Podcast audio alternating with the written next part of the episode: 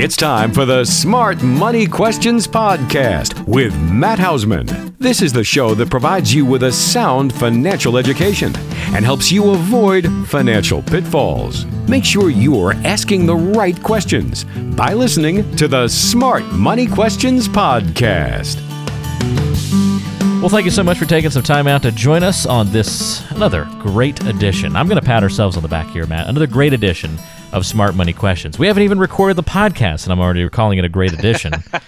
That's uh, right. We have to deliver now, which I think we will, because this is going to be one of those podcasts where we dive into what's happening in the news, go over some recent headlines, get Matt's opinions on kind of what's moving and shaking out there. But if you're new to the podcast, welcome. Glad to have you here with us. Uh, let me introduce you to Matt. My name is Walter Storholt. I'm just driving the bus here, but Matt's the founder of Old Security Group and the person we turn to with our questions and the guy we ask for guidance each week here on the program.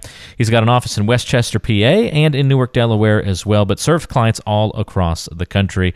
And you can find us online by going to smartmoneyquestions.com. That's smartmoneyquestions.com. And Matt, great to talk to you once again. How's life been treating you? Absolutely living the dream. living Isn't the that dream. positive, right? Not just a simple, oh, things are going well, or I'm good, thank you. Just living the dream. That's great. You know, it's in that fall season, right? Which for me is probably my second favorite time. Living up in the Northeast now, when it gets cold, I'm really looking forward to that break in the weather, like in April or May. Uh-huh. But then I'm always happy when we come into fall because many times, in fact, it was this year, I remember talking to my mom and a real good buddy of mine. They still live down in Sarasota. And they're like, oh, the high today is going to be 89. the low is 77 you know? And i'm like oh it's going to be awesome. Today it's going to be a high of like 64 and on this recording on the day we're doing this i got a text from that same buddy. He took a picture of his dashboard on his car and all he said was finally. And i'm like what in the world is he talking about? And then i looked and i zeroed in on the temperature gauge next to his mile per hour odometer and it said 60 degrees. Oh gosh. So he finally hit the 60 mark. yeah. He's like the high is only going to be 77.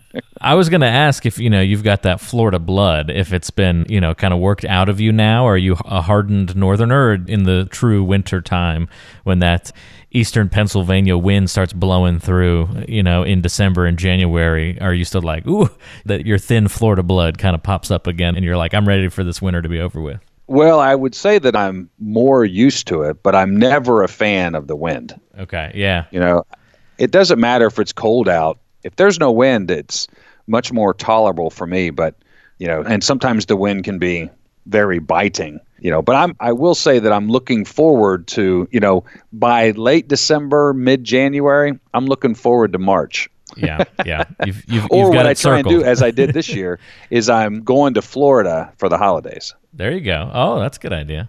I usually try and get down there Thanksgiving or Christmas to New Year's as a way to break up, you know, the monotony of the cold weather up here. And I'll never forget this. This is like three years ago we did that Christmas time, and we flew back on a Friday night, late December. It's right before like New Year's and stuff.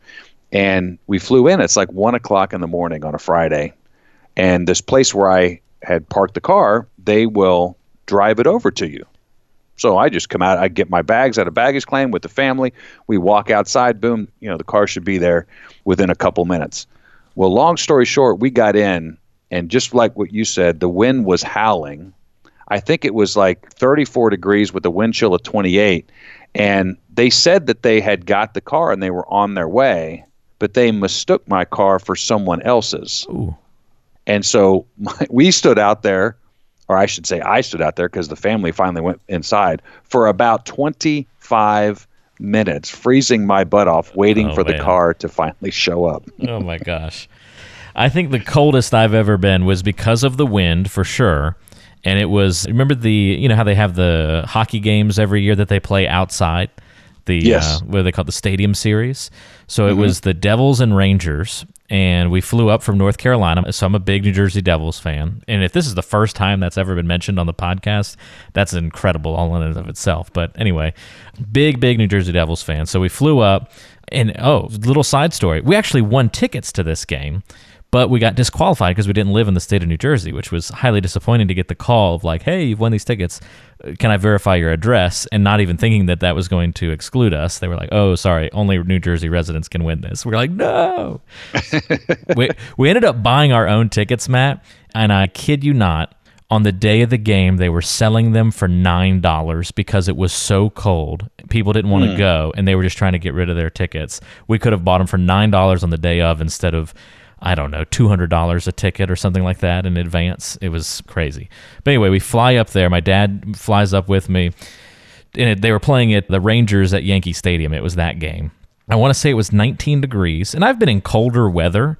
But this was kind of one of those things where you were outside walking around the city all day, and then you're up in the upper deck of the baseball stadium at Yankee Stadium, and the way the hmm. wind was just whipping through there, I was covered everywhere, but it really, once it soaked through like the jeans, and we had like long johns and then jeans, but still, once it got soaked through there, the like tops of my legs were the coldest they've ever been. And once it's in you, you can't get it out. You know what I mean? Like once you're that Yes. cold, there's nothing you can do to save it. We were freezing. Even in the bright sunshine, we were as cold as you could imagine. That was maybe the most raw cold I've ever felt. And it was totally because of the wind, because I've been in Maine when it's been negative 13 degrees. And yeah, it's cold, but if it's not too windy, then it's, you know, you can bear it for a few minutes at least. But ugh. Right. But you're right. Like you got to have a hot shower to get rid of that cold. Yes, yes, exactly.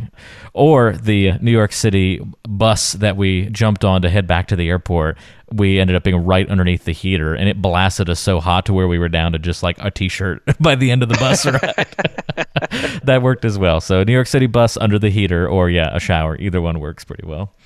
Well, we better stop taking these trips down memory lane, or we'll never get to today's content on the uh, podcast, which is taking a look at some of these in the news headlines. And I have no good segue for the very first one, so we'll just jump right in. But I thought this was interesting. Now, this happened, you know, several weeks ago, but we're just now getting around to talking about on the podcast. But I think it'll take us, you know, beyond just the headline that it, you know, kind of made that day when it happened.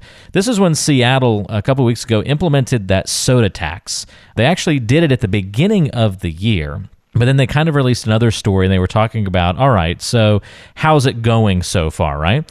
Well, it's brought in $10 million in revenue as of last check. Pretty significant portion of money. So I'm curious, Matt, you know, what's your opinion of taxes like this that are designed to kind of change people's buying habits? I always find it interesting to see what someone like a financial advisor would think about kind of what's happening on these larger scale issues. Well, yeah, no kidding. I think that is a larger scale issue. I'm I will say I'm never a fan of any type of extra tax first, right? I usually kind of shy away, but this subject in particular, when we think about the other quote sin taxes we have, so alcohol and tobacco, mm-hmm. and how much tax is on that or on those particular products, how much has it really deterred people's buying of those? In this case, is it really going to change someone's buying habit of buying soda because of this extra tax? And when you go down the secondary part of it, which is if we're trying to curb some behavioral buying, which is really what they're doing here or what they're hoping to do. And if I remember right, I don't know if they ever put it into law, but didn't Bloomberg, when he was the mayor of New York City, he wanted to implement where the largest soda you could buy was like 24 ounces. Right. Not just a tax, but like you couldn't even serve it, right? Wasn't that the thing? Correct. Yeah. And I don't know if that ever went through.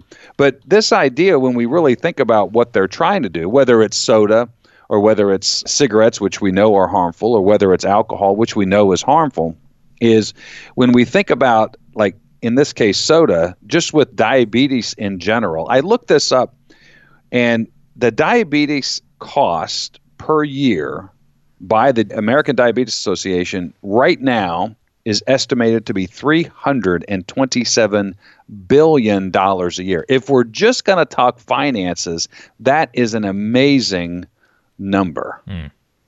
But if we think about, you know, whenever we hear America or the United States of America, we think of, quote, freedom, which would be freedom of my right to choose what it is that I want to put in my body, Right. should I really be subject to a tax for that? And so I think either side of the aisle can really, you could dive into multiple areas of debate for or against it. Right now, as I said at the beginning, I've never really been a fan of a tax. But if we look at, so one of the things that I would question the mayor of Seattle with is okay, if you put this into place, where's that 10 million in expected revenue going to go? Mm-hmm. you know, is it just going to go to some other pet project that you got, or is it really going to go for what it? In this case, you know, people that are suffering with diabetes there in the Seattle city limits, and I think that's where, again, this is my opinion. I'll say that for compliance purposes.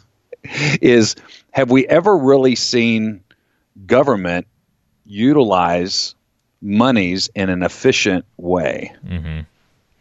But I think I can understand what they're doing here and why they're doing it. But is it really going to change behavior? And that's the question. If we go back to the original sin taxes with tobacco and alcohol, have they really changed the buying or the behavioral buying of those particular products? I mean, think about this. I think we talked about this a while ago, but you know, we all know George Clooney, or most of us know who George Clooney is, the movie star.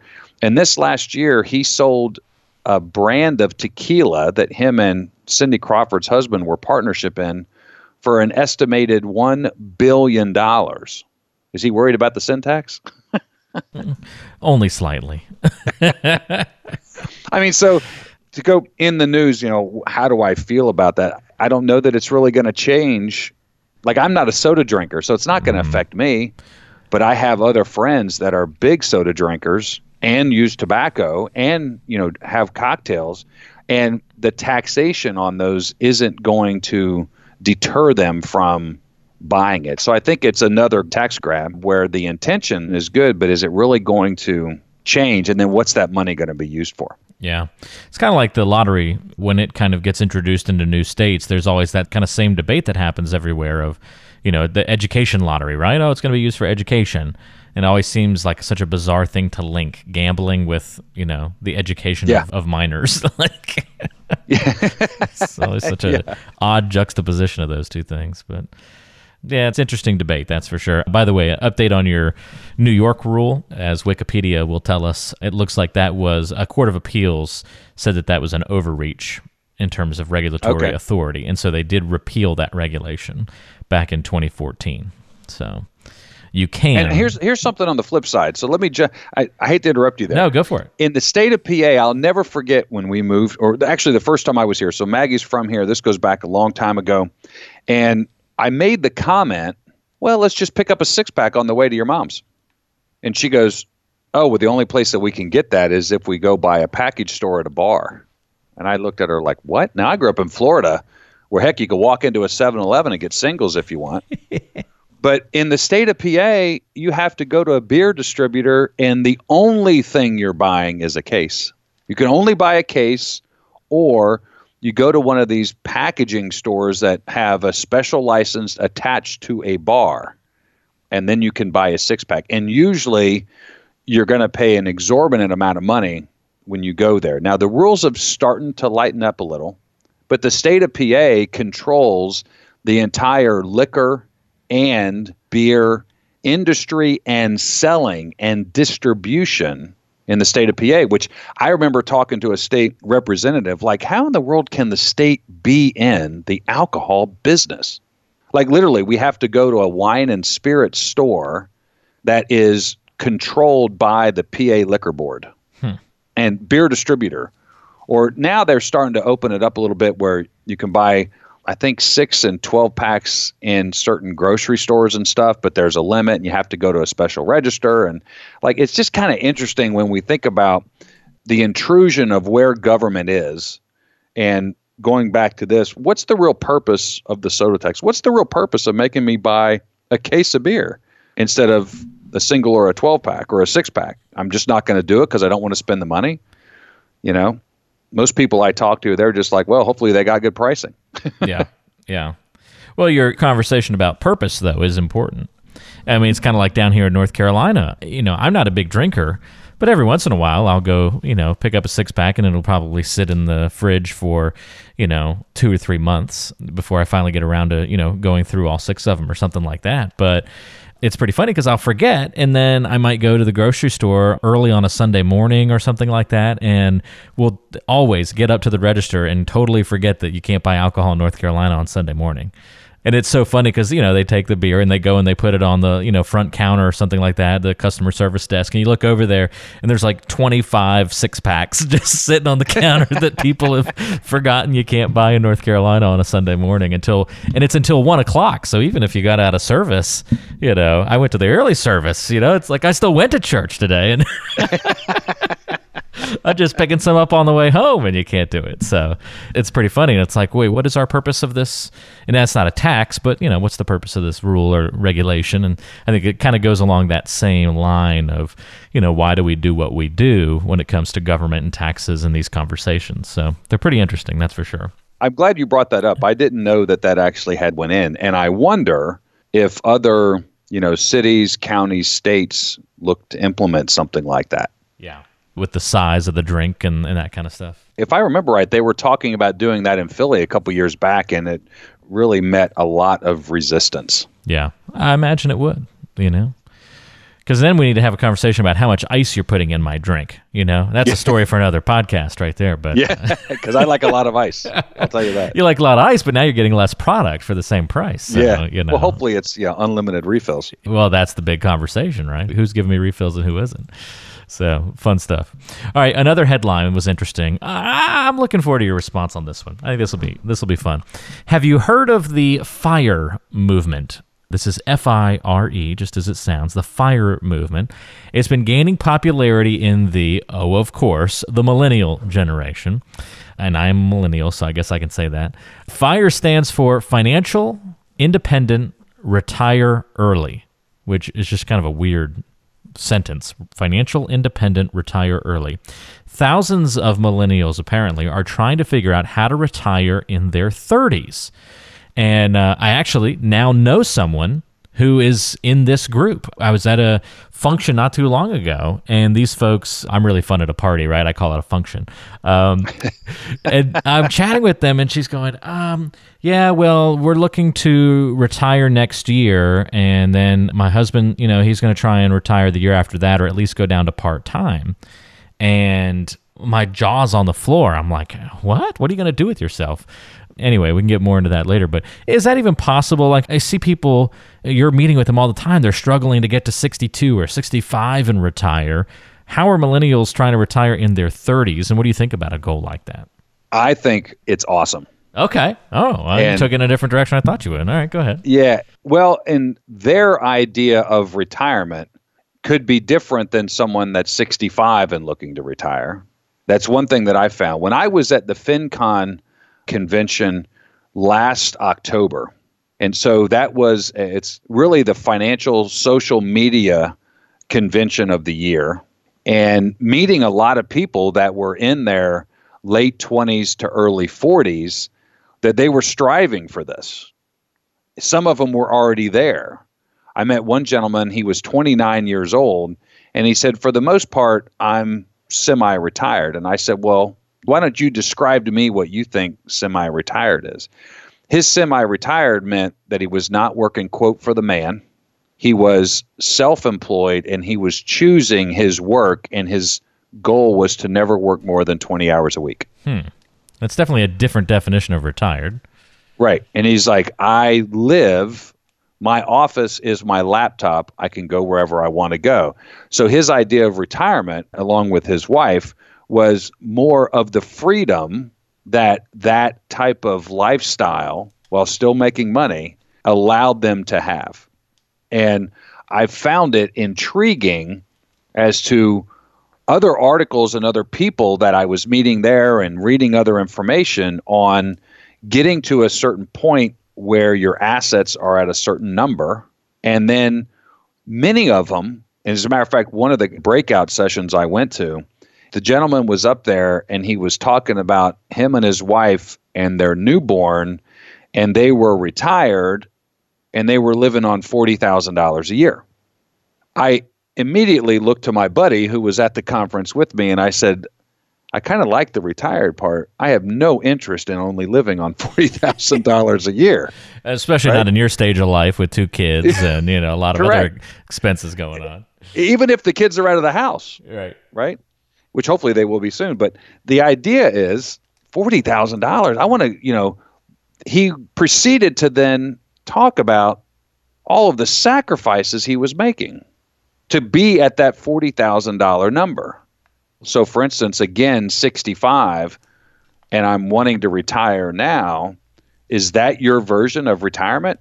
Many of the people I talk to, that's not their version of retirement. Their version of retirement is to go out and enjoy. It might not be just spending money, but it's the bucket list years, right? Yeah. The first five, seven, nine years of retirement, I'm going to go out, I'm going to check off that bucket list. And usually the bucket list costs money. And so I think in this particular case, what they're talking about, what the millennials are doing, is they all have their like those two individuals that I met that weekend. Their idea of retirement was completely separate. I can tell you the first gentleman I spoke to was very astute, used to be a bond trader for Vanguard, made really, really good money. And what he was doing now was really good money. Although he had figured out how to not work for the man, still make good money, only work 20 hours a week.